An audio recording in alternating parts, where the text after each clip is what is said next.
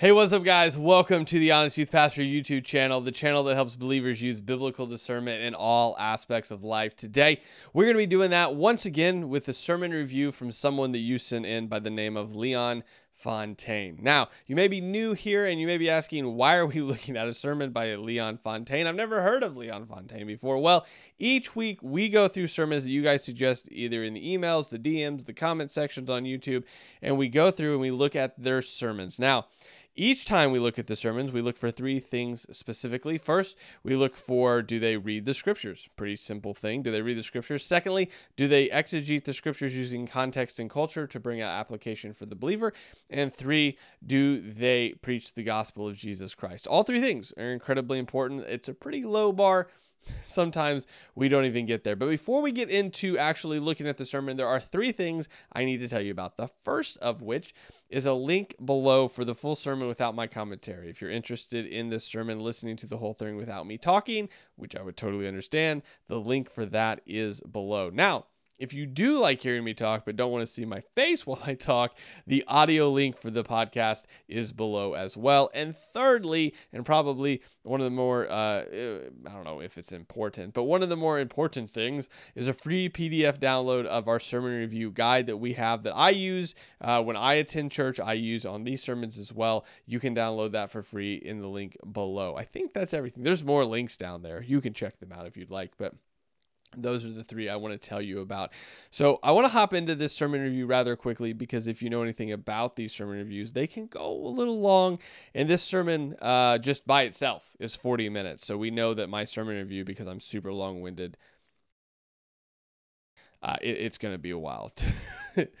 so let's go ahead and hop into it. Uh, going through uh, Leon Fontaine's message, How Are You Living? Uh, looking at the sermon, asking those three questions, and uh, sort of just seeing, hey, uh, what do we get from this? Is the text properly taught? Uh, so I, I don't need to talk anymore. Let's go ahead and pull up this sermon and get into it. Father, help me to speak and teach. Today, help each person to quieten their mind, open their heart, and mix faith with what they hear. Father, I thank you for that in Jesus' name. Amen.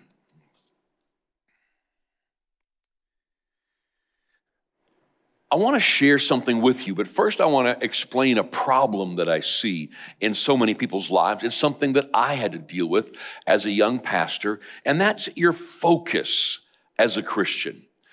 You know, when Sal and I first came here to Springs 25 years ago, um, so much was happening and growing and going on, and, and the Christian faith we always talk about repenting of your sins. And so when you give your life to Jesus Christ, He forgives you of your sins. And then if you're not careful, you start always checking yourself out. Like it, back then, it was when I grew up, the, a lot of the pastors around would sing songs like, Searching Your Heart checking for sin. If there's any evil way in you, is there anything that's creeping into your life? They were so worried about sin that that's all we thought about. That's all we talked about. That's all. Am I getting proud? I, is my mind wandering? Am I doing what God wants me? Is my heart really loving God? And I would get so focused on that that I missed what salvation was all about. And I've noticed as I travel and train pastors and leaders in our church and other churches that when you give your life to Jesus Christ, something amazing happens. All of your sins are forgiven. And that's amazing. You get to go to heaven. It's incredible. But if that's as far as you understand salvation, your life on this planet doesn't change much. So his premise as he starts, right? So we, we've talked about this before. We talk about intros all the time in these sermon reviews. Um, some pastors intro with stories, some pastors intro with the scriptures, some pastors, especially if you're speaking at a, a, a church as a guest speaker, you're going to be introing with sort of an introduction. Leon, probably because of his business background, seems to intro this with, hey, here's the problem. I'm going to present the solution. The problem being that um, the focus of the Christian life often is missed. And um, one of the things that you know that is focused on so much is sin and sin is focused on so much at sort of the downplaying or the misunderstanding i suppose of the rest of the christian life what that looks like to live in relationship with christ is difficult to do when all you're focusing on all the time is am I sinning? What am I doing wrong? How am I living my life?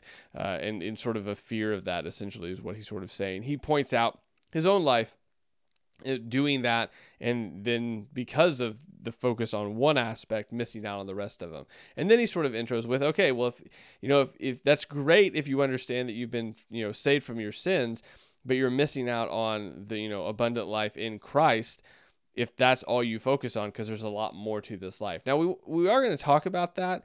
We talk about that you know a lot on the Instagram page as far as sanctification and what that looks like.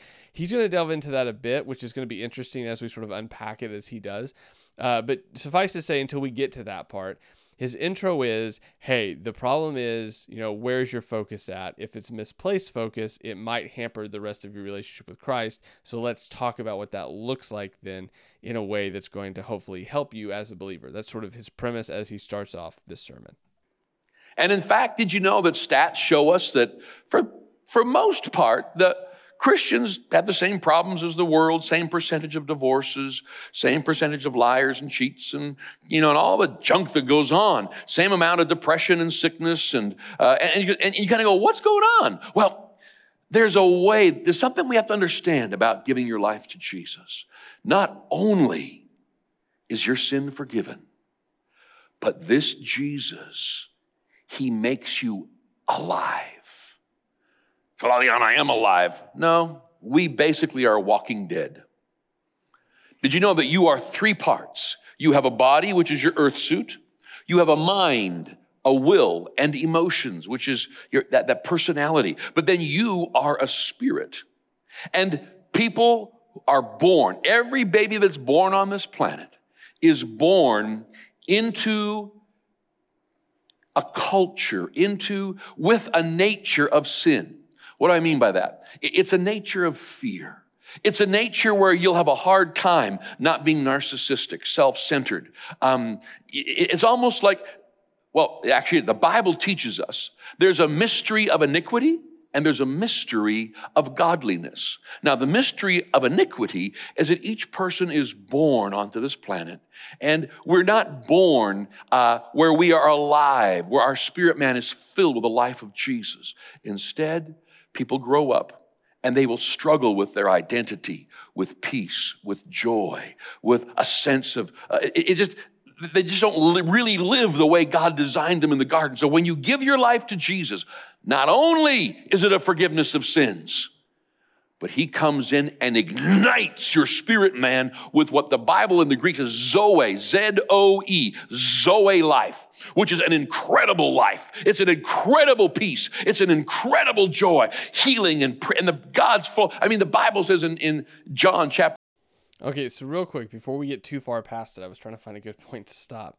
Is that he defines sin as this um, incorrectness in one's life. So you're not living in the way as we were designed to live in the garden, is how he says it. Like, so you're going to struggle with, um, uh, what did he say? Like narcissism. You're going to struggle with, like, you're just not going to live a way that you're supposed to, which isn't entirely wrong, but it also downplays sin being, you know, missing the, the mark that God has placed. It's, it it really downplays um, the this rebellion toward who God is. So you are in in our very nature outside of Christ. God has set a standard that Paul says in Romans is written on all of our hearts, but yet our sin nature we rebel against it. We know what we're supposed to do, but we don't do it. And the way that Leon sort of lays it out here, again, I don't think that every sermon should have like fire and brimstone, like, um, you know, hard hitting, like, you know, make yourself feel terrible about yourself all the time sermon. But this is really sort of a, hey, you're just sort of off and Jesus saves you from your sin so you're not so off anymore. It's really how it comes, how, how it's sort of communicated here. Sin isn't this enormous separation between you and and God. It's more of a hey, you're not living quite the way you're supposed to live, and when you accept Jesus, you're free. You know, you're you're saved from your sins, and you're enabled to live the way you're supposed to live, which is like a yes and no sort of sort of thing. Yes, that does happen when when you believe and trust in Jesus by the gift of the Father to do so and are transformed by the Spirit to be and are continually sanctified to become more like Jesus. Like there's a lot going on there that does, you know, um, change the way you think and the way you live. but the way that sin is sort of outlined here is very much, I, in my opinion, very much downplayed in regards to um, this this separation between us and, and and the Father and the severity of that separation, and not just like the fact that we're a little off, but that we are like in full out rebellion. Like we know what God wants, and we say, haha, we're not doing that. It's a little bit more than just being off, but I do want to point that out um, here. Now he does make the point that when we are saved from our sins, we are we are given new life, which that that point I think he gets pretty well on, which is this idea like we're transformed. There's this something that comes out of us as a result of this transformation, and then he's going to sort of unpack that a little bit more as we go. Chapter 7 that literally when a person knows who they are in Christ out of their innermost being flows rivers of living water. This a lot of Christians think that just you know give your life to Jesus get to go to heaven I'm forgiven and I got to work on being good. Work on it Jesus himself lives within you. And this alive, this, you are alive with the life of God. And so as you look at this, this is where you need to stay focused. Then you, you find sin no problem. You're so excited and focused and Jesus is so alive in you that life just changes. There's a verse in John 5, verse 39. Let's Okay, so anytime a pastor references a verse, you obviously want to go there. We're going to be going to John chapter 5, as he said, verse 39. Now, I would write that down because this is sort of a red flag. Not that a red flag like, oh, John, you know, Leon's a false teacher. That's not what I'm saying, okay? I'm just saying a red flag as in if all we use is one verse, we want to make sure that we do our due diligence and say, is this verse being used correctly within the context? The full context actually starts all the way back at verse 18. But if you want to look at the section in which this verse is con- sort of context in, it's 30 through 47. Now, I am going to read this really quick just to give you a bit of a context of it. Verse 18 sort of sets it up and says this This is why the Jews were seeking all the more to kill him, him being Jesus, because not only was he breaking the Sabbath, but he was calling God his own father, making himself equal with God. So this is this is the setup for every verse that happens uh, through this sort of context to where we do get to section uh, the section of verses 30 through 47 which obviously 39 is found within, in which Leon is now going to use this verse. So let's, with that in mind, we don't have time to read all the way through 30 through 47, but I would encourage you to do that to go back to see is Leon using this verse correctly within the context. Let's look at it. Now, to give you kind of a reference of this, Jesus is talking to the most learned people of the then known Bible in the world. These are Pharisees, Sadducees, and scribes. They know the Old Testament, which is always here then. So here's what he says You guys carefully study. You examine, you search the scriptures because you think they give you eternal life. Now, the word eternal life doesn't just mean the length of life for eternity, it means the quality of life. People are Real quick, we're not going to delve much into this. I did a cursory look at this. I don't see where he's getting quality of life. I mean, maybe I'm just looking at the wrong resource, but I just don't. It just eternal life uh, isn't referencing quality of life now, from what I can tell. But that seems to be what he's saying. Are often looking for help in their marriage. I need a better life in my marriage. Help with depression, sickness, family, home, struggles, that they're, looking for, uh, you know, I need life, I need answers. So this eternal life. And it says, they do in fact, the scriptures do in fact tell, testify, and witness about me, Jesus says, about him, concerning me on my behalf. Everything in the scripture is moving towards Jesus. The entire Old Testament is all prophesying and getting ready for the Messiah who would remove sin from the human race and again make us able to fellowship with God and to be ignited with the very life of God. And the New Testament is Jesus, Matthew, Mark, Luke, and John doing it. I mean, and then the epistles are explaining it. It's all about Jesus.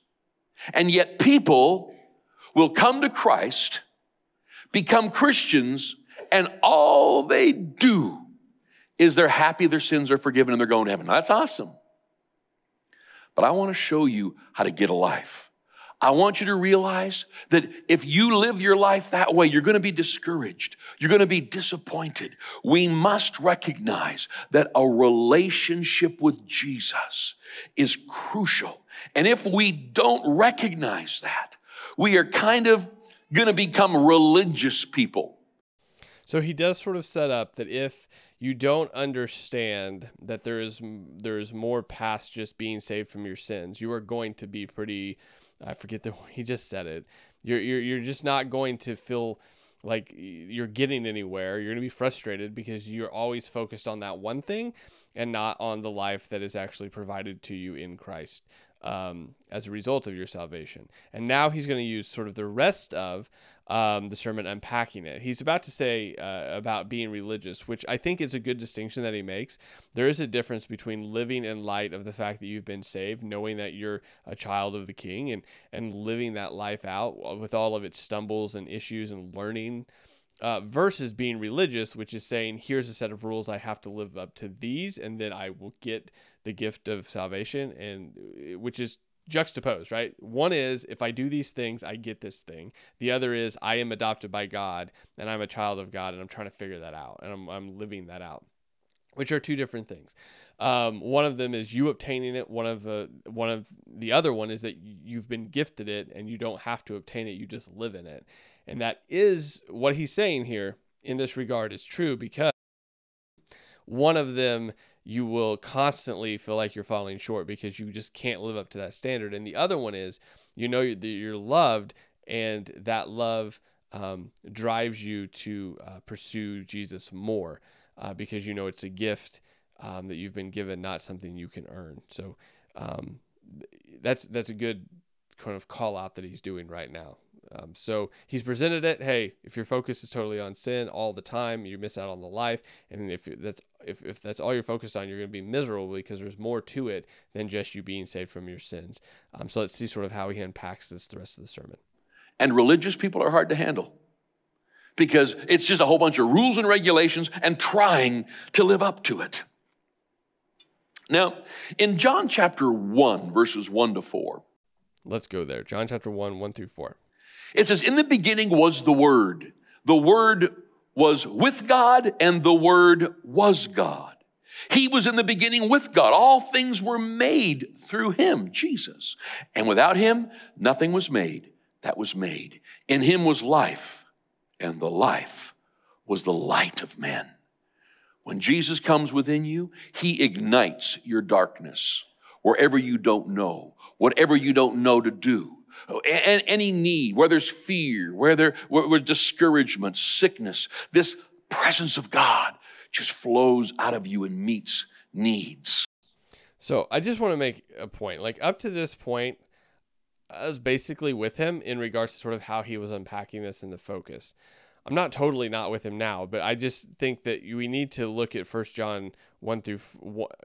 I'm sorry, John one one through four in context of what's happening here. The Gospel of John is a megaphone saying that Jesus is the Messiah, that he that he is God, that he has always been God, that he's not a created being. Like John is very adamant about this all through the Gospel of John.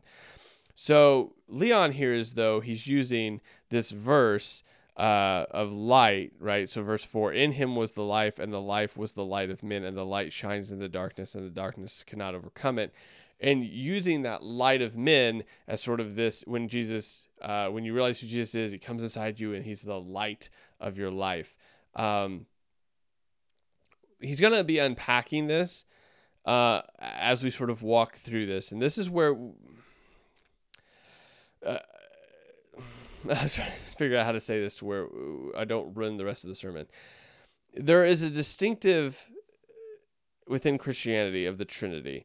And the Holy Spirit is the one that changes our heart and changes our mind in light of our knowledge of who Jesus is and the uh, redemption that he brings us. That the Holy Spirit is the one that changes our heart, changes our mind, that sanctifies us to be more like Jesus, that proclaims who Jesus is, that speaks of Jesus, that just honors Jesus. Like the Holy Spirit is is in us doing those things. And if we don't understand that, uh, there are going to be some Trinitarian sort of work issues that aren't worked out in our life to where, uh, and we're going to see some of those in this sermon, where it's Jesus inside of us, uh, Jesus guiding us. This is sort of what Leon is setting up is, is Jesus um, is our light and is in telling us what to do. Um, and I, I want to sort of parse out here the distinctives of, of Jesus and the Holy Spirit and sort of how the scripture sort of speaks of the the differentiation there in the in the believer's life. Suffice to say, what Leon is, Leon is saying is that Jesus is the light inside of us and he guides us and he's going to sort of work that out through the rest of the sermon here so we, we want to pay attention to that and talk about that. You know, 25 years ago when I first came to Springs and the church was was just growing. It was just the amount of leadership that was needed was beyond me. And I remember with five kids and, and Sally, my wife, having to come to church and, and struggling to fit them in and park their cars and how many services could we fit and where we could. And, and it was just like systems and structures and business and finance. And, and so I began to study at, at a huge rate. I would average a book a day. I would just, I read my way through Drucker, Peter Drucker, if you know anything about management. And I had friends who had taken their MBA. I'd get a hold of their books. I'd read through that. Then as I'm trying to help with people, I'd study through Christian counseling, psychology, all the different things over there. And, and I mean, it just, I, I would just consume and grow and read. And, and, and it was good. It was good. Don't get me wrong. Uh, it, I just, I was just, and I still do that. I practically about a book a day, sometimes more, sometimes less. I'm just accumulating knowledge so that I can lead, so that I can, I can go the places God's called me to. But there came a time, a point in my life years ago, where I, I almost forgot that I had a relationship with Jesus as I'm looking for systems and answers and, pro- and, and, processes and, and, and, how to counsel and how to lead and, and how to guide and how to raise finances and build buildings and, and become corporate and then become national and then become international and, and television. I mean, it just never seemed to end the things that God was opening doors. And I was just, go, man, go. And at one point I forgot that Jesus was my helper and that he was with me. And if that. See, just really quick, and I don't mean to pick this apart, but it's interesting that he uses the term Jesus is my helper and he's with me when Jesus said that he was actually. Jesus said, "I." He tells the disciples, "I have to leave so I can send the helper. I can send the comforter." Um, and this is how we see the Holy Spirit acting in the believer's life throughout the New Testament, as um, as the sanctifier, as the helper, as the comforter, as the convictor in one's life. This is the Holy Spirit's job to do that, to point back to Jesus.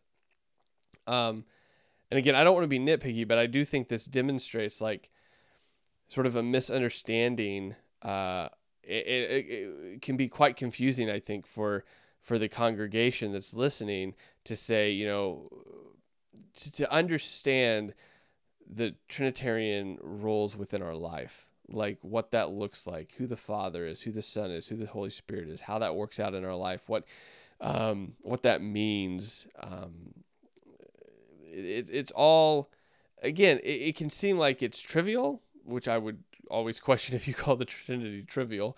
This is the core doctrine of the Christian belief system, um, but it can seem nitpicky as well. But I think if we if we understand what the Holy Spirit does in our life, um, it actually helps us understand why maybe some of the things that are eh, how we're interacting with some of the situation in our lives aren't going the way they're supposed to go or we feel just you know no peace in them is because we're actually not understanding how God is is operating in our lives or desires to operate in our lives.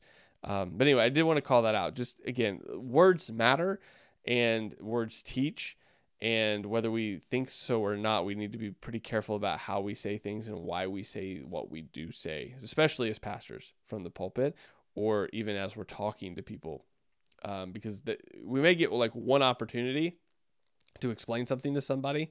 And not that the pressure's all on us to make sure we're right all the time, but just um, so we can be as clear as possible in what we're saying to someone. What happens to you the pressure and the stress begins to grow. Because if there's something that's not working, you think there's something you don't know, and you're looking for hidden wisdom. You begin to look for knowledge you don't yet know. If you can't get results, you begin to focus on finding answers. And the word I just used seven times was I had to find it. Me, go find it, go get it, accumulate it, figure it out. And these keys, while it is important to grow and learn in wisdom, et cetera, et cetera, you can't ever lose the relationship with Jesus. I found that all that I learned could be applied. And I love, I love studying. I love learning. I love growing. I, I love taking on new projects. I love teaching business people and, and business owners. I love counseling with families and homes and teaching on marriage and raising kids and, and all the plethora of stuff that goes with raising up a, a great church. But I found out nothing can take the place of me having a relationship with Jesus. I would walk into business deals where we're looking for finances or we're looking for, I mean, you know, property or lands or buildings. And, and you know, and I'm walking in with all that I know about negotiation, with everything that I would know about understanding personality types and being able to read what disc this person is and where do I approach and how do I bring this business deal together. And then there's times when I, I couldn't seem to get past something. And as I just quieten myself and stop trying to me, me, me, me, me, me, figure this out, I just gave Jesus do I do here? And all of a sudden, he'd say, Say this, go in this direction. And all of a sudden, this deal would begin to flourish and millions of dollars would begin to take place. So one of the things that he's saying here is, I mean, again, he's he's focusing on the focus that we have. What is our focus, and our focus will determine sort of everything else. And he uses himself as an example, saying that whenever he tries to do um, life on his own, uh, out of his own knowledge, out of his own uh, will, out of you know trying to make things happen, doesn't always go the way it's supposed to go. And oftentimes he's come to a point, he says, in which he realizes that, like, oh, I'm not asking God. He specifically says, I'm not asking Jesus um, which way I should go on this. And when he realizes that, stops for a second and says, hey, Jesus, you know, which direction should I go? He says that Jesus uh, he sort of says audibly. It almost comes off as this audible thing where Jesus says, "Hey, do this thing," um, and then he does it. So this is where we start getting like off of the text. So his two main texts, if we're going to say they were main texts, is going to be John chapter 5 and John chapter 1. John chapter 5, talking about um, specifically, I want to pull that up so I don't get it wrong here. I'm sorry. Give me one second to get to that. John chapter 5, verse 39 was our text. Uh, and it says, You search the scriptures because you think in them you will have eternal life.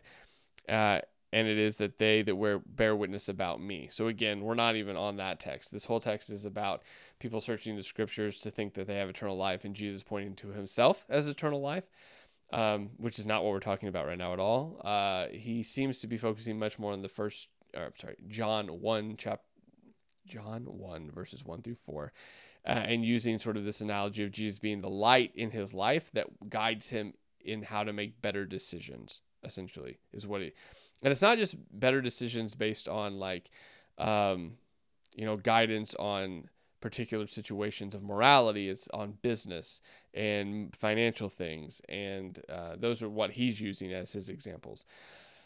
So it's just interesting um, how this is much more of sort of an advice time with leon than it is teaching from the scriptures.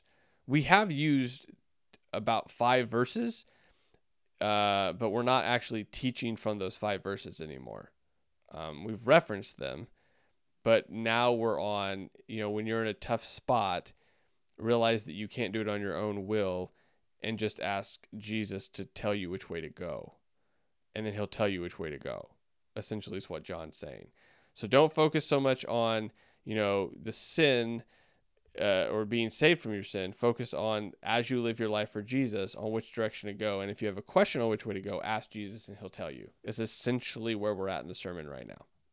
I would meet with people when I was counseling and of all that I had learned about God's word and, and in counseling with people and understanding, uh, you know, inner vows and, and strongholds and transference and everything from biblical counseling to all that the world thinks they know and, and get nowhere and just stop and realize I'm just not checking with Jesus. I say, Jesus, what's, what should I say here? And I would just sense coming up from within me, go in this direction. And I would go in that direction and watch this situation with two angry, bitter people just break and tears begin to flow as they would forgive. And we put our finger on the actual button. I have discovered that you will be very limited if you live your life simply with your giftedness, your strength, your ability to figure things out. And as you succeed, if you think it's because of your ability, you are going to make major mistakes. But so this is accurate. Like this isn't wrong in regards to if you're relying just on your power, you will fall short of yeah. That's absolutely true. As I've said in previous sermon reviews, right message, wrong text. Like what does this have anything to do with First John 1 through 4, uh, John 5 verse 39? Like it doesn't. Like we're not teaching from the text. We're we're teaching a, a, a, not even really a distinctive uh, well, I guess it would be a distinctively Christian principle, which is that if you rely only on yourself, you are going to fail inevitably at some point. Um, and you need to rely on Jesus. So I guess it would be a distinctively Christian point, but it's not anything that we're seeing from the text that he's read through thus far. It's just him saying it. So where is this grounded in Scripture then? Because if we're going to make distinctive statements, of as a believer you need to not rely on just your your knowledge but you need to rely on jesus where do we see that in scripture then? Like what where? Am i relying on leon and him saying this or am i relying on the word of god? Because what you've shown me so far in scripture doesn't say that. But if it does say that where does it say that I mean, I've said it a bazillion times. I feel like I just am on repeat. Just rewind, play again, rewind, play again. But when people leave the service, I do not care if they think that I was witty or wise or anything. I want them to be anchored in scripture. So please give them the scripture that it says and backs up the things that you're saying in your sermon. Because if not, even if you're just hinting at them, that's not incredibly helpful to them because they're going to come back to you over and over again. Like, oh, well, this was a really good sermon by what's his name, right? But they need to be grounded in scripture and know where this is in scripture. If as you learn and grow both in the word and in the acumen of your area, you say, It is you, God, that helps me to learn. It's you that helps me to grow. It's you that helps me to learn these areas of business and family. And I'm relying, I always, I had to learn, you got to put Jesus first, seek him first. And if you don't, then you are responsible. And so the area of depression, the area of overload, the area of stress, the area of fear is when it's up to you, it's up to you, it's up to you, it's up to you. And you get the cart before the horse. And I realize the blessing of the Lord is upon us. His grace is upon us. Now I'm going to learn. I'm going to grow. I'm going to develop skills and abilities. You know, all of us are wired to learn and to grow, and it feels good to do that, to develop skills and, and to begin to succeed in every area of life. But the second you move away from a relationship with Jesus and a dependency upon Him, you limit your ability. You see, where I am in my life right now is far beyond my ability. Maybe you didn't know that. Maybe you do. It's not because I'm so smart, so gifted, so intelligent that I'm, no, no, no, no, no, no. I, I, would be a basket case trying to lead these four organizations and needing millions of dollars for this and so this, I'll just make this note. It doesn't really have. I mean, it has obviously something to do with this sermon, but in general, I think this is more just advice for pastors no one in this congregation, or not hardly anybody in this congregation, is going to be able to relate to the fact that this man is leading multi million dollar organizations and networks and uh, has written books and all of that. And basically, what he's saying is, I wouldn't be where I am today if I did it all in my own power. It's Jesus that helped me do all of this. Um, they're not going to be real late to that. They're like, well, Jesus didn't help me start a network. Jesus didn't help me write a book. Jesus didn't help me do this or that or the other. Um, I think it's it's much better to use examples of what you've seen in the life of your church, right? So the the the the lady that struggles with chronic illness, right? What has God gotten her through in reliance on Him, right? The the marriage that was broken and almost like no one thought it could be repaired, but Jesus um, works right? Uh, like using examples of like everyday things that have happened in the body to communicate what it looks like to rely on the gospel of Jesus Christ, to know that forgiveness is there, grace is there, mercy is there, reconciliation with the Father and with one another is accessible through the person and work of Jesus Christ and the sanctifying power of the Spirit in our lives, is going to be a more powerful, impactful um, story that that that everyone can understand versus the I am where I am now, multi million dollars uh, lots of things, uh, very successful individual. Uh, because I listened to Jesus in certain situations, like that's that's like really it's it's it's not purposefully braggadocious, but it's sort of like a humble brag. But it's also something that the congregation themselves are not going to be relate be able to relate to, right? A very small percentage of this man's congregation probably understands what it means to even be a millionaire and what it means to like have that much wealth. It's just not a relatable thing for them, probably.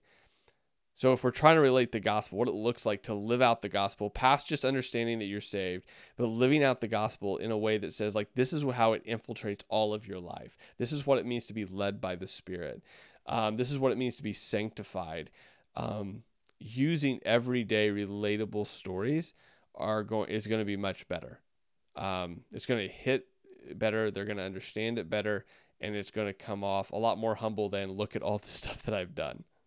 Television around the world and staffing and issues and problem. it, it, it would literally shut me down. But I have a faith and a trust that Jesus will never let me down. And that regardless of what storms blow, regardless of the things that need answers that I don't have, He will guide me, He will lead me, He'll show me, He'll bring the right people into my path. That when storms blow, I don't have to sit there freaking out because I got to go find another formula. I got to go read 53 more books to find out. I'm still learning and growing and loving that. But to walk into situations where Jesus will guide you. Now, it's not just his guidance, it's also the relationship. All right, how do I say this without? I love team. I love who God has put on the team. But every one of you has to stand alone as well. You and Jesus. There will be times, maybe the time is right now for you, where you're going through something and people don't get it. This is not really a team thing, it's going to be you. And you'll need Jesus. Study the scriptures. Moses and his team didn't lead the children of Israel out. wasn't Gideon and his team the angel spoke to. It wasn't Esther and all the people around her that made the decision that saved every Israelite on the place.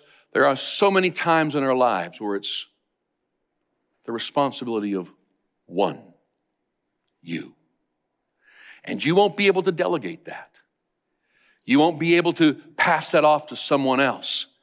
It'll be you, and it'll be Jesus.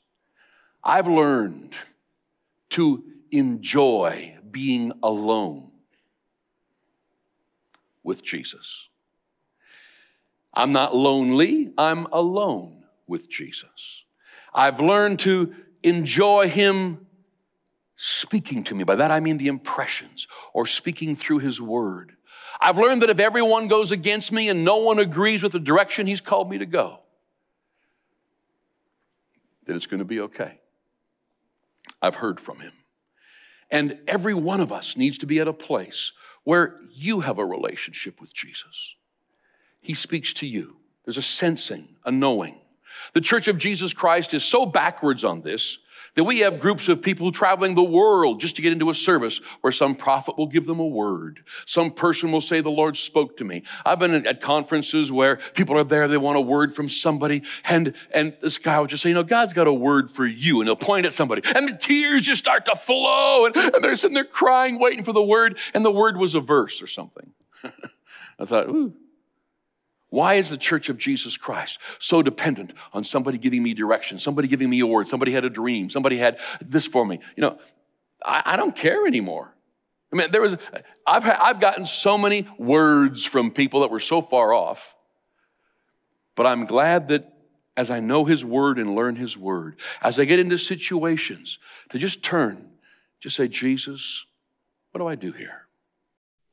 So I do want to point out, I think that he's got a pretty good, valid point here um, in regards to the fact that people are very reliant on um, pastors or well known speakers or like influential people in their life to like they will rely on them to be like their spiritual guide instead of the scriptures. So they won't read the Bible, but they will ask you a thousand questions about what is sin and what direction they should go and how they should handle the situation and all of that, but they won't read the scriptures. His point here is, is good. Again, it doesn't have anything to do with the verses we read. We're not teaching through those, but um, the advice here is good in regards to like you need to have, as a believer, a relationship with God that you know God's word, you know the scriptures, so that when things do come up in your life, you're not totally lost on them, right? So you know, for example, if you're married, you have read the scriptures, you understand how a husband should treat his wife, you understand uh, as a wife how you should interact with your husband. Like there is a um, I don't want to call it a formula or something, but there there is a way in which God has structured a marriage to work efficiently and well. And when you work within that, it is amazing at how well the marriage works.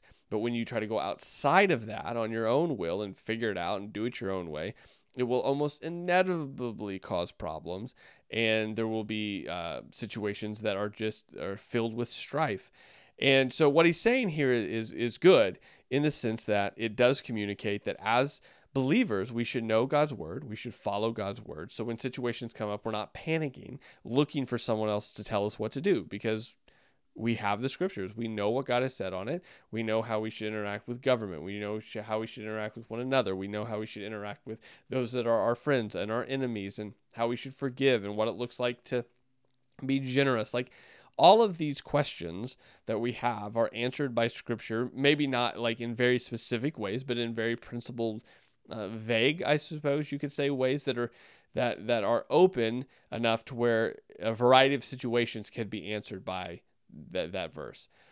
And when you know that, you're able to to live in a way that again is what he's saying in regards to you're able to live a Christian life where your focus isn't just hyper focused on like, oh no, I'm a sinner, but it's focused on how do I live out this life well as God has ordained life to be lived and you're not having to go to every spiritual guru or uh, influencer or pastor to figure that you know to a- answer your questions because you have the scripture so here i do want to point out i think this is really good because people are so apt to not look in scripture and just to ask someone else we get DMs all the time. What do you think I should do in this situation? As a pastor, you get questions all the time. Hey, how do you think I should approach this? Like almost all of those questions are answered by scripture. And what we're really looking for is some sort of verification because we don't want to we don't want to like we don't want to bite the bullet, make the call, make the decision. Uh and in some instances that's good that you're getting like feedback and follow up, but in other instances you're using people as a crutch. Um, when the scripture has has told you what to do in that regard. And I think this is a good point he brings up. Again, not to do with anything verses here that we're looking at, but this is a good point. I'll read, I'll talk with people, I'll, I'll, do everything I can with in my own knowledge to talk to brilliant people. I have access to some of the most smartest people on the planet in all these different areas of ministry and business and etc. But in so many cases, there is no, you know, this is right, this is wrong. That's an easy decision. But what do you do when there's 43 good things to do and you got to pick one? How many know that every good idea is not a God idea? You know, when I had no options, any option, I'd have taken it. But now, where we are today, I got a ton of good things we could do. But I've got to know what God is saying. And I know in Ephesians 2:10 that God has prepared paths for us ahead of time, every one of us, and that we should walk those paths. Well, the only way to walk those paths is to listen and to be guided by this relationship with Jesus. And when whatever relationships you've got don't seem to minister to you through the season that you're in, sorry guys, but your wife will never be everything to you.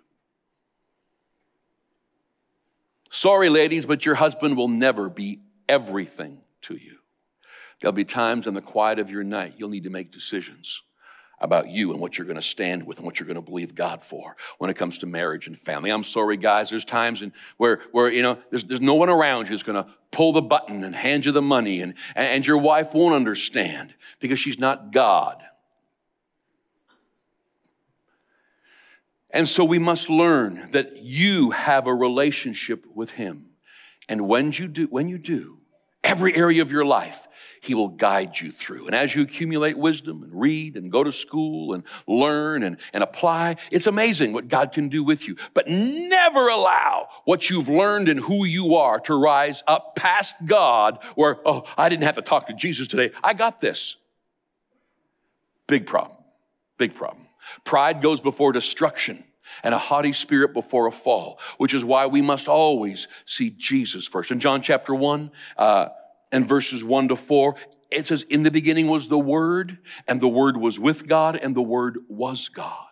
It's saying here that Jesus, who always was, he's, that he's the Word. Now, this is a really crazy thing, and, and I can't explain it to people other than if you will develop a love for God's Word and read and, and get out to church and listen to messages and read great teaching books where you're just immersing yourself in the Word. That there comes a point, if you'll pursue Jesus in the Word, that it's amazing how all of a sudden you just sense him and he speaks to you through his word. And, and as you begin to deal with marriage and family and home and business and, and all that, there's no longer this, well, I got to fast for, you know, someone's, I got to fast 40 days. I said, what for? Well, I'm just trying to make a decision on, on what to do and here. And I said, well, why do you got to fast 40 days? Well, I don't know, just get along with God. I said, God leads you moment by moment. People will ask me sometimes, you know, we'd like you to come preach for us over here at this date and this time. Could you just pray about it? I said, no, I, I'm, I'm not coming. Well, just pray about it. I don't need to pray about it. I know. Well, how do you know? I just know. I don't need to go find it, sit in a cabin for three days with no food and, and try to find God's will. I'm in the middle of God's will. I'm walking out God's will. And sometimes when I'm on, on point, things get rough and it's not going to make me get out of His will. And sometimes it's great. Uh, I, am on point. I'm, I'm nowhere. We- so the one thing I would caution there is that really inadvertently sets up this sort of like spiritual hierarchy in the sense that if you're sitting in the congregation and you're like, wow, because I don't know which way to go, I've asked God and I don't have clear direction. And I thought maybe I would, you know, go out and pray about it. But you're telling me now that I should be constantly walking in God's will so I don't have to ask those questions and I kind of just walk in His will. Um, I don't think that he's deliberately setting that sort of situation up because he's previously said that there's times that he realizes he gets off God's will and he's got to get back on it and he's got to ask, you know, God. The, he keeps saying Jesus, ask Jesus the direction to go, um, which again I think is he's conflating the Holy Spirit and Jesus and you know the roles of the Trinity here. But anyway, that aside, um, what he just said does sort of set up this spiritual hierarchy, which is where if I'm sitting in the congregation and I go, I don't know what to do in this situation, and you're telling me I should know what to do, like if I'm in the Word, if I'm walking with Jesus, I should know what to do, and I don't. And I've asked and I haven't got an answer and I don't know what to do. And you're telling me that if I was in His will, I would know and it sort of sets up this whole like well if i don't know then i'm obviously not spiritual enough but if i was spiritual enough then i would know. So i need to sort of try to be more spiritual. I need to have that relationship with jesus because i clearly don't because if i did have a relationship with jesus i would know what to do because i don't know what to do. I don't have a relationship with jesus. And it, it sets up this confusion that's unnecessary. Like there are times that you need to go and really meditate on a situation and pray about a situation and you still may not get a clear answer on what you're supposed to do. I mean, again, I don't know. I don't know Leon's you know background. I know there's some connections with the TBN, which gives me an implication or an indication that he's probably a bit more charismatic. But this this idea that like God's going to give you an answer in every situation isn't necessarily true there's lots of times that you know you if you want to look at like now there's lots of saints in the faith that will if you talk to them they'll tell you that there were situations they went through that they had no clue what god was doing until you look back on the situation and then you see like what was going on.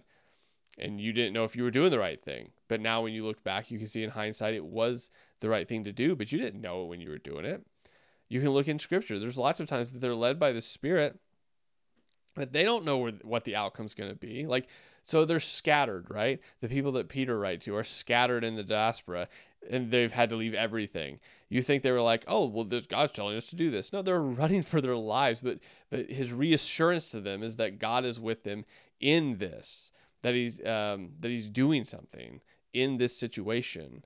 Um, that's the whole James. James's whole point is that like, yeah, you're going through hard times. You don't know what this looks like, but it's God working in you to develop you into the person you need to be.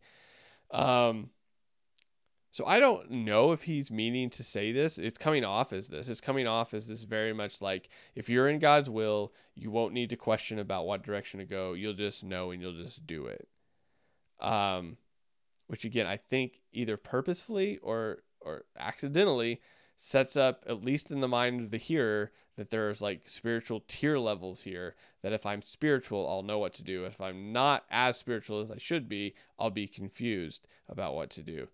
And i just we don't see this. And again let me just harp on this point one more time. If we had scripture that was able to actually walk us through this this would be clearer and we'd have some sort of foundation, some sort of anchor, something to rely on. So we knew this was a trustworthy and true word. But because we're not, we're just listening to him talk. Where does it say that I, if if I am walking with Jesus, I am definitely going to know what to do in particular situations? I mean, at best, you have, um, you have Jesus saying, when you're drugged before magistrates, uh, don't. Is it? Je- my memory is really terrible I think it's Jesus says, when you're drugged before magistrates, don't worry about what you're going to say because in those moments, the spirits will, the spirit will give you the words to say, right? So in that sense, yes, you don't have to worry about what to say because if you're walking with the spirit, uh, you'll be given the words.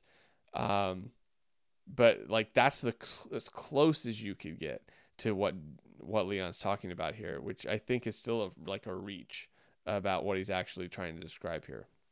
All that being said, let's get back to it. We can have a relationship with Jesus today where he will guide you and lead you. Sometimes he'll tell you to shut up.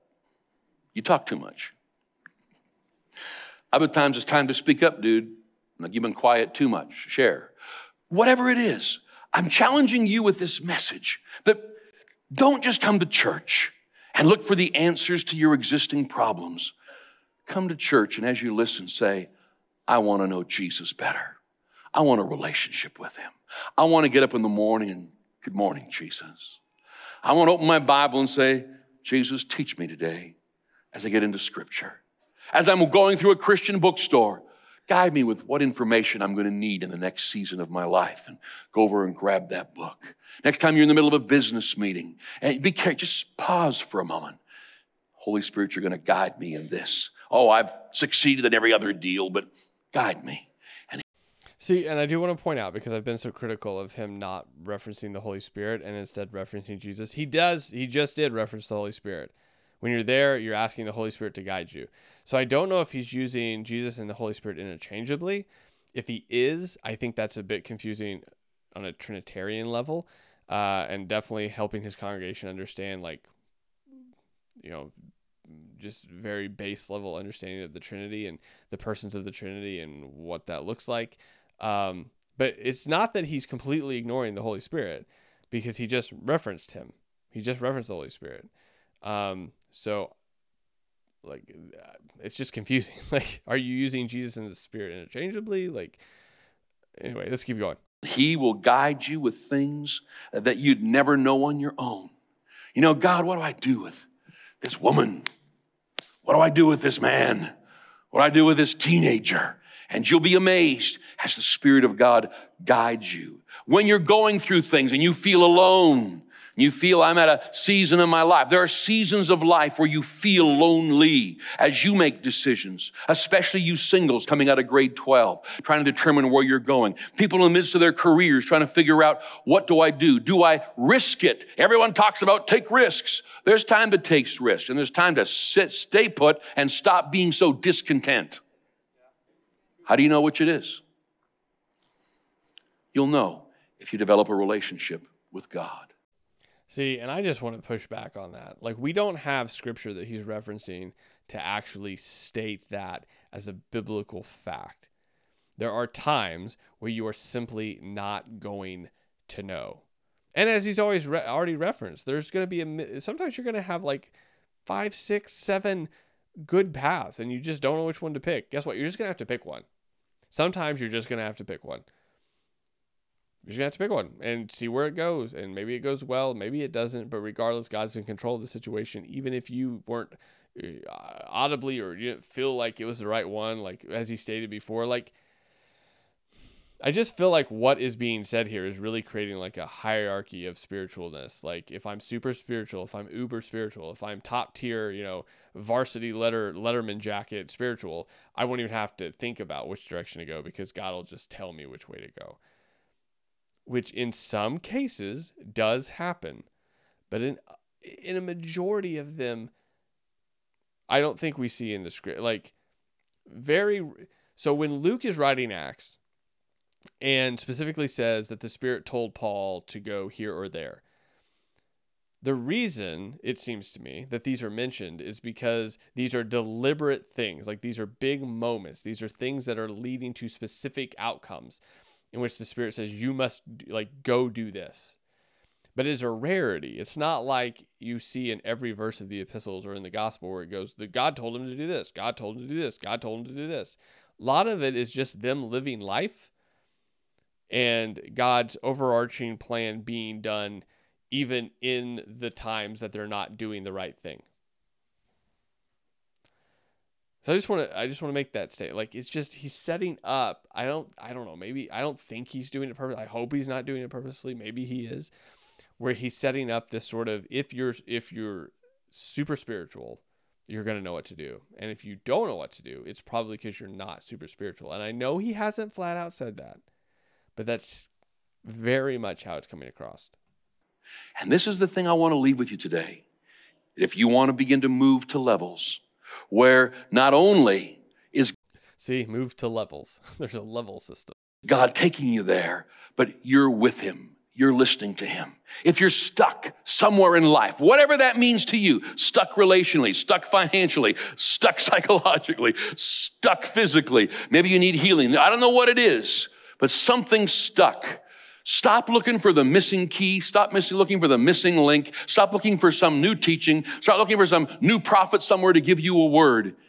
Just develop a relationship with Jesus. Get to know him for yourself. God never designed you to hear from him through only somebody else. Even as your pastor today, as I'm teaching you God's word, I'm not going to make decisions for you. You know, it was a wonderful day when I realized I don't have to answer people's questions. People often, and I don't mind this at all. They'll stop me in the hallway or they're going to say, Pastor, what do I do in this situation? And I'll listen to them and I might prompt them in a direction. Well, God's word says this. If it's obvious sin, I'll show them in the Bible. But a lot of times it's choices between multiply good things. I never make that choice for them because I don't want them to be dependent on me. I'll say, I'll pray with you. See, and that's a good point, right? Making sure that people are reading the scriptures, developing a relationship with God, and understanding them and not being reliant only on a pastor. Again, he does say, you know, making sure that you're not reliant on just, you know, getting information just from a person. God will uh, guide us and speaks to us through his word, through the shepherds he's put over us, through the friends in our lives. But the thing that he's pointing out here, like I like what he just said. Like it's not just he is not the answer man for all your spiritual problems. And that's a good thing to state. Your pastor is not the one that you should go to for every spiritual answer in the world because God's giving you the scriptures. The shepherd is there to help guide, to help um, you know, maybe clarify or walk with you through, you know, some difficult situations. But even in some of those instances, so are your brothers and sisters in Christ. Um, so pushing and pointing people back to the word is the right thing to do here, which is where I'm so torn because there's parts of this sermon where I'm just like, ah, this is so problematic and like you're not spiritual enough. And if you were, you would know. And then there's other parts that I really like, which is like this advice here, which is like, I'm, as a pastor, I'm not the answer man for everyone. Go to the scripture. What does the scripture say? And pointing them back to that. It's just like I'm so back. I'm a ping pong on a table here on like my opinion on this. And God will show you and God will guide you because you, you're brilliant. You, God loves you. You, He'll speak to you. He'll guide you. He'll be there for you. If He'll do it for little old me, He's for sure going to do it for you. And I'd rather have a church where people are not, ooh, you know, pastors, ooh, I gotta, and they go, no, all of us hear from God. All of us have a relationship with Him. All of us can know. All of us can rise up. And that is where maturity is.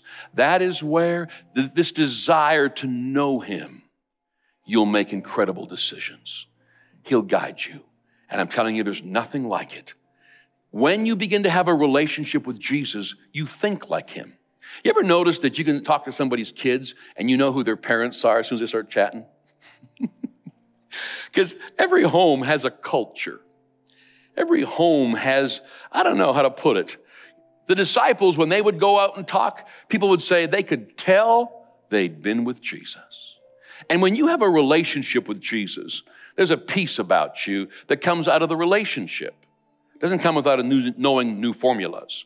When you hang with Jesus, there's a joy about you that it's out of relationship. The miraculous is around you and or before you, and people sense it. They don't know how to explain it. This, this last week, I was talking to a, a business lady and, and sharp and knows her stuff, and we were just chatting, and she goes, You know, you have a confidence about you that is just peaceful. Now, she had a confidence, but it was a little brittle. you ever notice that? Because my confidence is not in me, so I'm not dependent on me because I've already figured out I don't know where to go next. I'm not going to be able to handle a whole bunch more. But Jesus in me can handle a ton more. Jesus in me, he'll never leave me. He'll never forsake me. I don't look at the future and go, oh my God, where's the economy going? Oh my God, what am I going to do? What if people find out I don't know what to do? Oh, I'm telling you, I'm just stressed. I'm telling you, Pastor, I need help. That's because your confidence is in you.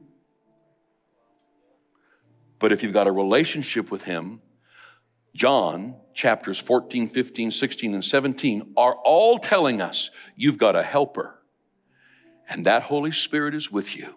He will guide you. See, so there he goes. So, yes, he's mentioning the Holy Spirit guiding us, directing us, being our comforter, being our helper. Like, this is all good. It's just, I think that, um, like I said, some clarity in in how he says some things would make that a whole lot clearer for people throughout the entire sermon. Um, because it's been confusing, I think. And maybe I'm over maybe I'm over analyzing it and I'm I'm just being far too critical. I'm sure somebody probably thinks that, but I, I think not being clear about, you know, is it Jesus telling me what to do? Is the Holy Spirit telling me what to do? I know they're the same, you know, they're the same God in the same Godhead, but they're distinctive persons. Like, how does that work? Like, you're not going to explain the whole Trinity in this sermon, but using consistent language will help people sort of understand what that looks like as you work through the rest of the sermon here. Um, so anyway, he's uh, yeah. Let's keep going. We got a, we got about ten minutes left in this sermon altogether. You lead you. The Bible says that although the, there's a verse in the Bible, I, I know I'm going off like this. It's helping somebody that says that, you know, who can tell God what to think? Who can tell God? But it says, but we can have the mind of Christ. In the Amplified Bible, it says, we can have the emotions of Jesus. Isn't that interesting? We can have the thoughts of Jesus, the direction that Jesus brings. The breakdown of the human mind and emotions usually comes from a level of stress where you have become so dependent on yourself and you begin to realize, I just don't know what to do. I don't know what decisions to make. I don't know. And you're at a great place because you've already realized that. Now, if you come to Jesus where you are, this, this relationship will guide you. And it'll look like it's you, but it's really who's within you. Now, the people we got to worry about in the building today, right now, are all of you who are really successful. You think you're the man. You think you're the woman. You know, look what I've done. And it'll take you to a certain place. But to move on from there to places you could only imagine, the Bible says in Ephesians chapter 3 that God can do exceedingly, abundantly above all you could ask or think. And then it says, According to how talented you are? No. According to the power that is at work within you. Who's that? Jesus. You're precious. God loves you. There's nobody in the room that much smarter than anybody else. You know, everyone's got an area, everyone's got like some line of smartness and intelligence. So we don't have to compare or worry or get our egos up and who's smart. There's no, just, why just admit it? I'm just dependent on Him. And He guides me in my relationship. I can't even say I'm a great dad, although I'm a pretty good one because I got Jesus on the inside of me. I can't say that I'm this amazing husband, but, but I'm pretty good because I've learned to rely on Jesus to love that woman through me. I can't say, well, I'm the man at church, but, but, but I'll tell you, now that I've learned with Jesus that he guides me and leads me and that he, my helper knows everything, that's pretty amazing. Now I look to the future and I know that it's endless. I don't have to worry because it'll never end because I've reached the end of my ability because my helper is God. And he'll never leave me or forsake me. He'll walk me through every relational challenge. He'll walk me through every financial challenge. He'll walk me through every health challenge. He'll walk me through every mental challenge. He'll help me to become and stay dependent on Him. And that's my challenge to you today. Love the Word. Stay in God's Word. Read, listen to great messages. Every day, feed yourself because God's Word is crucial. When you get out of God's Word, for some reason, you start getting independent of it. And you can do it. I do it all the time. There's times I'll go for weeks. Where- so, real quick, though he hasn't preached out of a specific text, like he hasn't taught through a text, what he is saying here isn't bad. He is sort of giving this whole sort of talk has been more advice, like pastoral advice, than it has actually been teaching through scripture. So you can take that for what it is, right? Maybe it was good because it is some pretty good advice that has been given, or you could say it was bad because it's a Sunday morning service and we're not actually teaching through the word, we're just hearing Leon's pastoral advice. So you can take it, you know, for what it's worth, one way or the other. I would much prefer he would have taken a passage of scripture and taught his people through it but maybe this is a sort of an off Sunday and this doesn't happen a lot and this just happens to be a one off in which he's given some pastoral advice. All the advice he's given, for the most part, has been pretty good. Like I said, I've, I've sort of noted what I, I think is could be worked on a bit. Um, but he's been, but that aside, um, I think the advice he's given is great. One, he said, you know, don't rely on one person to be like your spiritual guru, be in the scriptures. He's saying right here, like, you need to be in the word all the time so you know the word, so you know what God's will is for your life. Like, all the things he's saying here are helpful, are good, are right things. Um, I think, again, you could really bolster them, really anchor them, really demonstrate how in scripture, um, this is the the will of God for the believer. We've not done that. Uh, but all the advice he's given is is good advice. It's not bad advice. Uh, I just think it would be better done when connected to Scripture, if that makes sense. Um, but he is imploring his people that, like, if you want to know the will of God, be in His Word. That is where you are going to find God's will for your life. And the more you're in the Word, the more that when decisions happen to you, uh, or you have to make decisions, you're going to have easy. You're going to be able to make those decisions easier if you've been in the Word because you already know what God, uh, what God's direction is. So if he's saying that, I would agree with him. If he's saying um, the more spiritual you are, the more Jesus is going to tell you which direction to go, I would disagree. But he's not being like super clear on which he's which which he's sort of planting his flag in, uh, because one is I think is very much the way believers should live, which is know the word and then live out of that word. And the other is more of like a spiritual hierarchy, which is if you are spiritual enough, Jesus will tell you what to do. And he sort of alluded to both in this sermon, which is where it's like sort of confusing because we're not grounded in the text. He's just giving us advice. And so it sounds really good and it sounds great and it sounds like sort of grandpa-y, grandpa-y, grandpa pastory wisdom um, which is great. But like, can it be trusted? Is it connected to the scripture? Is is my big gripe so far? Where I'm starting to get stressed and more stressed and more as I'm trying to figure this out and figure this and fix this, and I'll just like, oh, I think I've been leaving God out of this one. And I just come back into sync and say, Jesus, sorry. Whew, I'm so glad I realized it's going to be you anyway. So what do we do here? And and how do we walk this thing out? And oh, now that I'm back in a relationship with you, I'm feeling your peace already. Thank you, thank you, thank you. And boy, my body's healing up already because it's not designed to handle stress. And, and my relationships are already getting better in two minutes because I'm finally back with Jesus. It's amazing what he'll do with you. Father, I pray for every person here that they would know how loved they are, that they would know that they're made in your likeness and image. They're all wonderful. They're blessed, they're intelligent. But Father, none of us are designed to do anything without you. And the future you have planned is so big we can't do it on our own.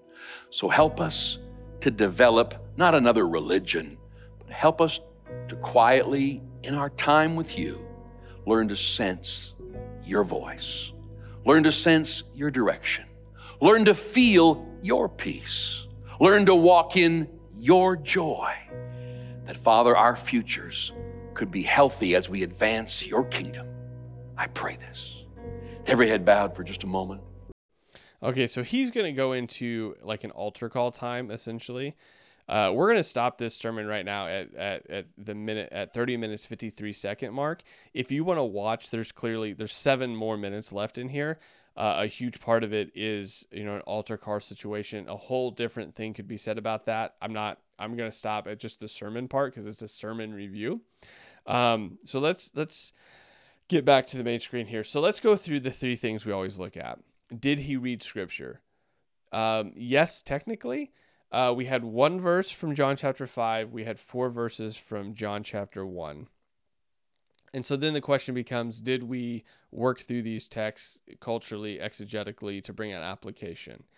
Um, not definitely not for John chapter 5 um, at all. And then John chapter 1, I would say that like he's stretching the use of Jesus being the light in regards to the light that like guides our path and tells us what to do and that sort of thing. I think that's a bit of a stretch. So I don't think he though he read some text, I don't think he, you know, exegetically worked through them. And then when we get to the last question is, did he preach the gospel of Jesus Christ? Um, we really didn't get there. And just in case you're like, yeah, but you stopped this sermon with seven minutes left where he's going to give like, you know, an altar call. Agreed. But if you watch that, we don't have any talk of sin, uh, of repentance, of, of trusting in Jesus to transform your life. Um, we we've had bits of that. Again, to be fair, right? He did talk about uh, sin. He defined sin. He defined what it looks like to be saved from your sin, what it means to walk out that life in Jesus. So you could technically, I suppose, say that he he gave us like a very bare bones presentation.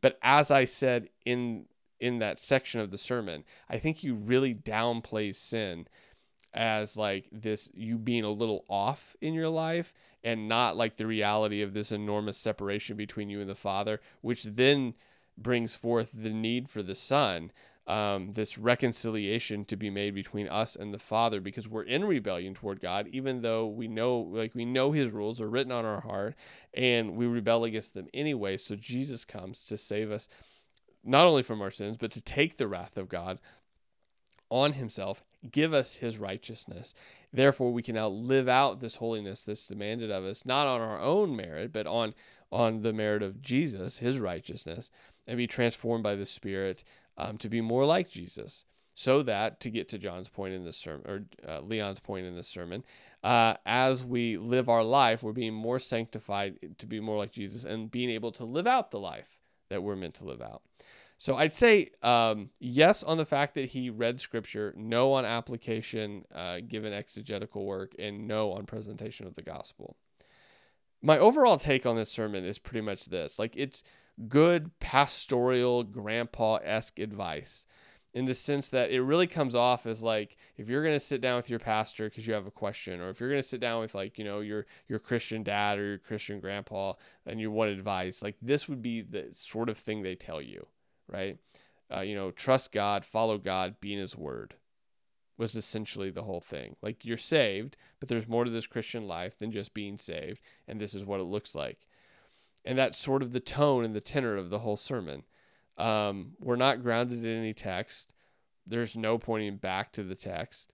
Uh, we sort of read the text almost as if just because we have to. uh, so we don't make it all TED talk, all like spiritual grandpa talk. Um, so it's not bad. Like the advice he gives, as I've already said, the advice he gave wasn't bad, but it wasn't grounded in scripture.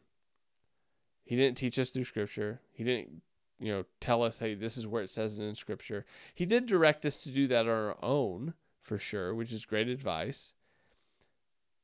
But we didn't get anything but good advice. And so when we're looking at sermons like this, we can walk away and be like, wow, that was really insightful. And technically, yes, it was insightful, but did it help us grow in the Lord? Are, are, are, are, we, are we built up? Are we edified because of what we just heard? And if we are edified, where did that come from though? From scripture or from Leon? Like are we leaving going, wow, look at how God how good God is? Or are we saying, man, Leon has some really good points. I'm going to have to think about what he said this week.